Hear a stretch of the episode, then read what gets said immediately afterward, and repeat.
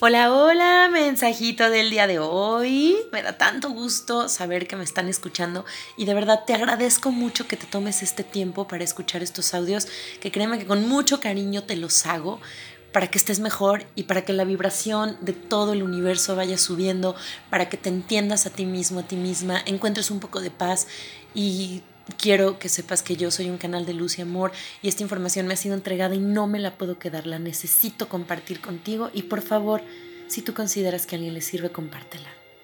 Hoy traigo algo breve, pero muy interesante y ahí les va.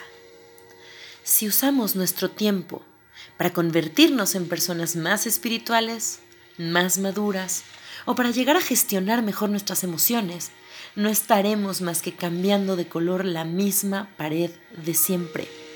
Cuando hay todo un terreno por descubrir en ti mismo, no pierdas el tiempo en mejorarte, no pretendas ser buena persona, solo aprende a saber quién eres. Porque libre es aquel que sabe transformarse, y solo sabe transformarse quien es capaz de desprenderse y de seguir la marcha hacia lo desconocido. Aquí vienen algunos extractos de nuestro maestro Bert Hellinger. Les mando un abrazo cariñoso y si esto les sirve, pues ya saben, a compartir. Hasta la próxima.